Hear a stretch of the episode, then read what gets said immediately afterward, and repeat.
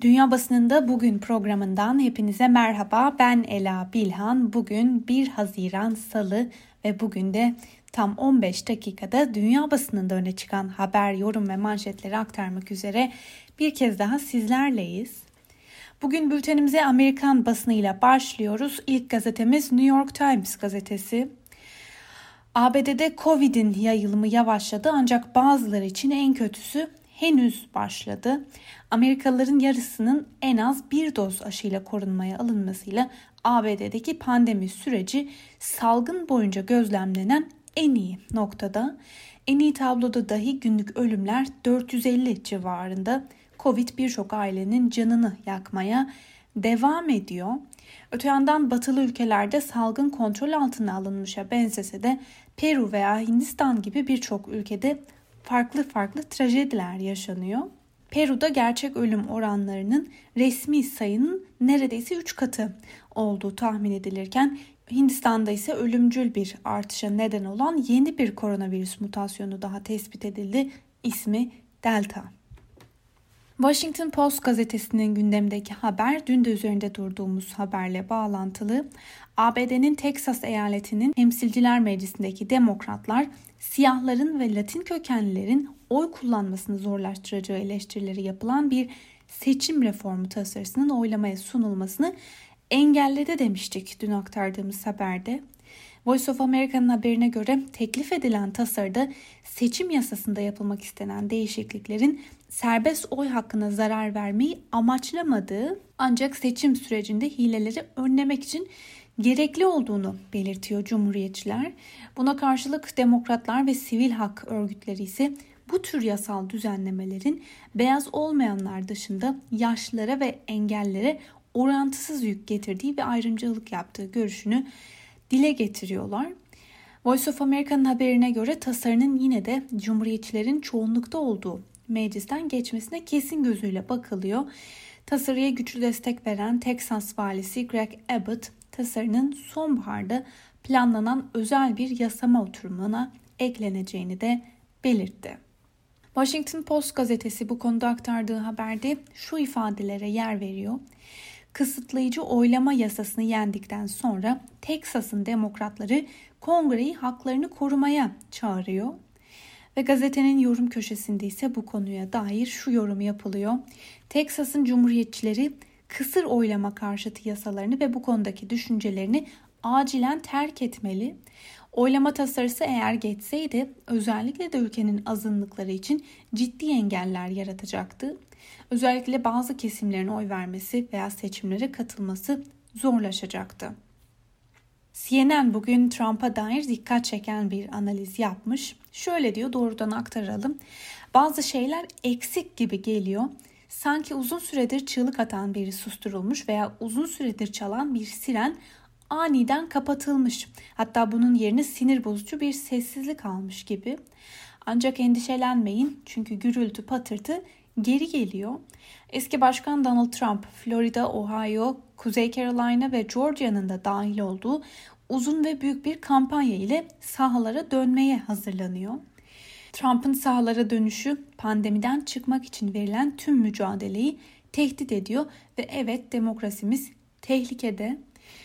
Trump isteyebileceği tüm alkışları duymaya hazır görünüyor. Ancak basının Trump yanlısı çıkışların ötesindeki ilgisi kesin değil. Herhangi bir görev için yarışmıyor Trump. Bu nedenle mitinglerin yalnızca gerçekleştikleri için haber değeri taşıdığı varsayılamaz. Basının ilgisini çekebilmek veya yeniden gündemin üst sıralarına oturabilmesi için Trump'ın özel veya korkunç bir şey söylemesi veya yapması gerekecek.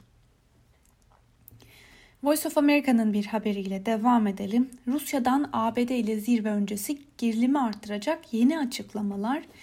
Rusya Haziran ayında Cenevre'de planlanan Putin-Biden zirvesi öncesinde ABD'ye rahatsız olarak nitelendirdiği sinyaller göndereceğini ve Batı sınırını askeri olarak güçlendireceğini duyurdu. Açıklamalar ABD Başkanı Joe Biden'ın 16 Haziran'daki görüşmede Rusya Cumhurbaşkanı Vladimir Putin'e insan haklarına saygı duyması için baskı yapacağını söylemesinden tam bir gün sonra geldi. İki ülke arasındaki ilişkiler Soğuk Savaş sonrası en düşük seviyelerde. İngiliz basınının gündeminde ise 3. dalga endişesi var. BBC'nin bu konuda aktardığı haberle başlayalım. Sonrasında Guardian gazetesiyle devam edelim. Birleşik Krallık'ta hükümete danışmanlık yapan bir bilim insanı ülkede Covid-19 salgınının 3. dalgasının başlıyor olabileceği uyarısında bulundu. Daha önce de aktardığımız gibi hükümet 21 Haziran itibariyle önlemlerin kaldırılmasını planlıyor. Hükümet 14 Haziran'da bu konudaki son kararını vererek 21 Haziran'da İngiltere'de tam açılma olup olmayacağını kamuoyuna açıklayacak. The Guardian gazetesinin manşetine taşıdığı haberle devam edelim. Uzmanlar 21 Haziran hedefinin yeniden düşünülmesi gerektiği konusunda uyarıyor. Hükümet 21 Haziran'da tüm önlemlerin kaldırılmasını hedefliyor fakat bilim insanları hükümetin bu vaadini yeniden düşünmesi gerektiğini söylüyor. Öncelikle iki doz aşı olanların sayısı artmalı. Birleşik Krallık çapında nüfusun %58'i en az bir doz aşı oldu. İki doz aşı olanların oranı ise %38. Son olarak ünlü mikrobiyolog Ravi Gupta, İngiltere'nin Hindistan'da ortaya çıkan koronavirüs varyantının yayılması nedeniyle 3. dalganın başında olduğunu söyledi. Guardian'a göre ülkede yayılan varyanta karşı acilen harekete geçilmeli. Aksi halde 3. dalga ihtimali yeniden karşımıza çıkacak. The Daily Telegraph'ın manşetinde ise dikkat çeken şu sözler var. Varyantlardan korunabilmemiz için 3. dünya ülkelerine aşı verin. Buna göre gazete zengin ülkelere bir çağrıda bulunuyor. Daha yoksul ülkelere daha fazla koronavirüs aşısı vermeleri veya gelecekte yeni bir sokağa çıkma yasağı getirebilecek olan yeni varyantların ortaya çıkması riskine karşı önlem alınmasını istiyor. Aktarılan haberin devamında Dünya Sağlık Örgütü, Uluslararası Para Fonu, Dünya Bankası Grubu ve Dünya Ticaret Örgütü başkanlarının mevcut durumun iki yönlü bir salgın yaratma riskleri konusunda uyardığı da hatırlatılıyor. Independent gazetesinin önemli gündemlerinden biri İsrail. İsrail'de değişim hükümeti için zemin hazırlanıyor. İsrail Başbakanı Benjamin Netanyahu kendisini dışarıda bırakacak veya kendi hükümetinin yerini alacak bir koalisyonun ülke güvenliğine tehdit oluşturacağını iddia etti.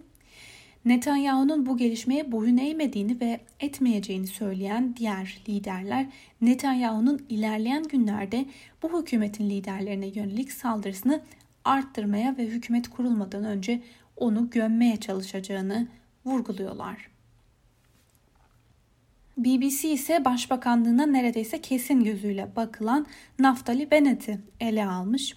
Naftali Bennett yıllardır başbakan olmak isteyen bir siyasetçiydi. Şaşırtıcı olan ise bu parlamentoda az sayıda sandalyeye sahip Yamine Partisi'nin lideri olarak bunu başarma ihtimalinin güçlü bir şekilde doğmuş olması. Sağcı yönüyle bilinen Bennett sonunda aralarında büyük ideolojik farklılıklar olmasına rağmen merkez çizgideki Lapid ile hükümet kurmaya karar verdi. İsrail basını ise diğer bir konuya odaklanmış durumda. İsrail basını Bennett'le Yamina milletvekili ve eski Adalet Bakanı Ayelet Şaked'in Netanyahu'ya karşı kurulması planlanan koalisyon hükümetini destekleme kararı nedeniyle aşırı sağcılardan çok fazla tehdit aldığını yazdı.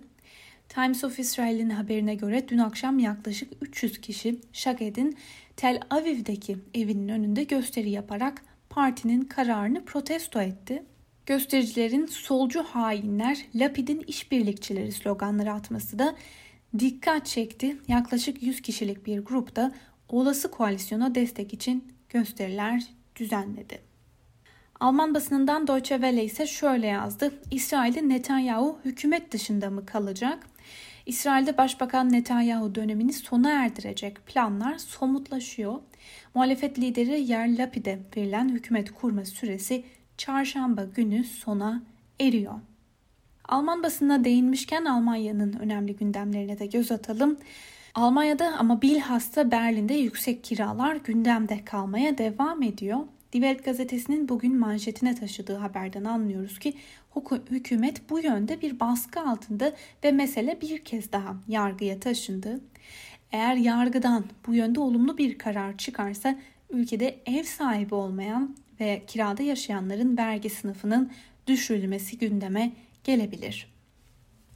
Ve bir diğer haberle devam edelim. Almanya'da hükümet gelecek haftadan itibaren 12 ila 16 yaş grubu arasındaki çocukların da aşılanmasına karar verdi. Bu yaş grubu için aşılamalar zorunlu tutulmayacak olsa da binlerce ailenin çocuklarını aşılatmak için sıraya girmesi bekleniyor. Bu durumda siyaset sahnesinde alınan böyle plansız bir kararın faturası bir kez daha sağlık çalışanlarına kesildi. Sağlık çalışanları yeniden çalışabileceklerinden daha fazlasını yapmaya zorlanacaklar. Moscow Times'ın gündeminde Belarus var. Yorum köşesinde ele alınan yazıda özetle şöyle deniliyor. Belarus hava sahasında seyreden bir uçağı zorla indirme hamlesi Lukashenko'yu uluslararası bir sorun haline getirdi. Mesele gündemden düşmüş gibi gözükse de konu kapanmadı. Lukashenko küresel olarak ne kadar zehirli olursa Batı'nın rejim üzerindeki baskısının sonuçları olduğunu göstermesi o kadar önemli hale geliyor. Polonya'da yayınlanan Politika dikkat çeken bir yazı paylaşmış. Şöyle diyor. Dengeler bozuldu. Lukashenko giderek daha fazla köşeye sıkıştı. Lukashenko en azından 2018'den beri giderek kan kaybetmeye başlamıştı. Lukashenko'nun manevra alanı yavaş yavaş küçülüyor ve Batı ile Rusya arasındaki o meşhur denge unsuru olma rolünü giderek kaybediyor. Letonya'da yayınlanan Diena gazetesi ise şöyle yazmış. Yaptırımlar arttıkça Belarus rejimi Çin, İran ya da Türkiye gibi Rusya ile ya da Batı'nın diğer düşmanları ile yeni bir ilişki modeli geliştirebilir. Bunu engellemenin tek yolu ise Belarus'ta bir iktidar değişikliği. Ancak yakın zamanda böyle bir şey yaşanacakmış gibi görünmüyor. Yaşansa bile hiç kimse Lukashenko'nun yerine Moskova'ya yakın olan muhalefetin yerine Batı yanlısı bir muhalefetin geçeceğini garanti edemez. Ve son olarak Çin basınından Global Times'a göz atalım. Global Times'tan aktardığımız haberlerde geçtiğimiz haftalarda Çin'i tedirgin eden bir gelişmeden söz etmiştik. Buna göre 2020'ye ait nüfus verileri incelenmiş ve doğum oranlarının ciddi bir azalma eğilimi gösterdiği tespit edilmişti. Hatta Global Times gazetesi yorum köşesinde şöyle yazmıştı. Nüfus politikaları revize edilecek ve bu sorun hızla çözülecek.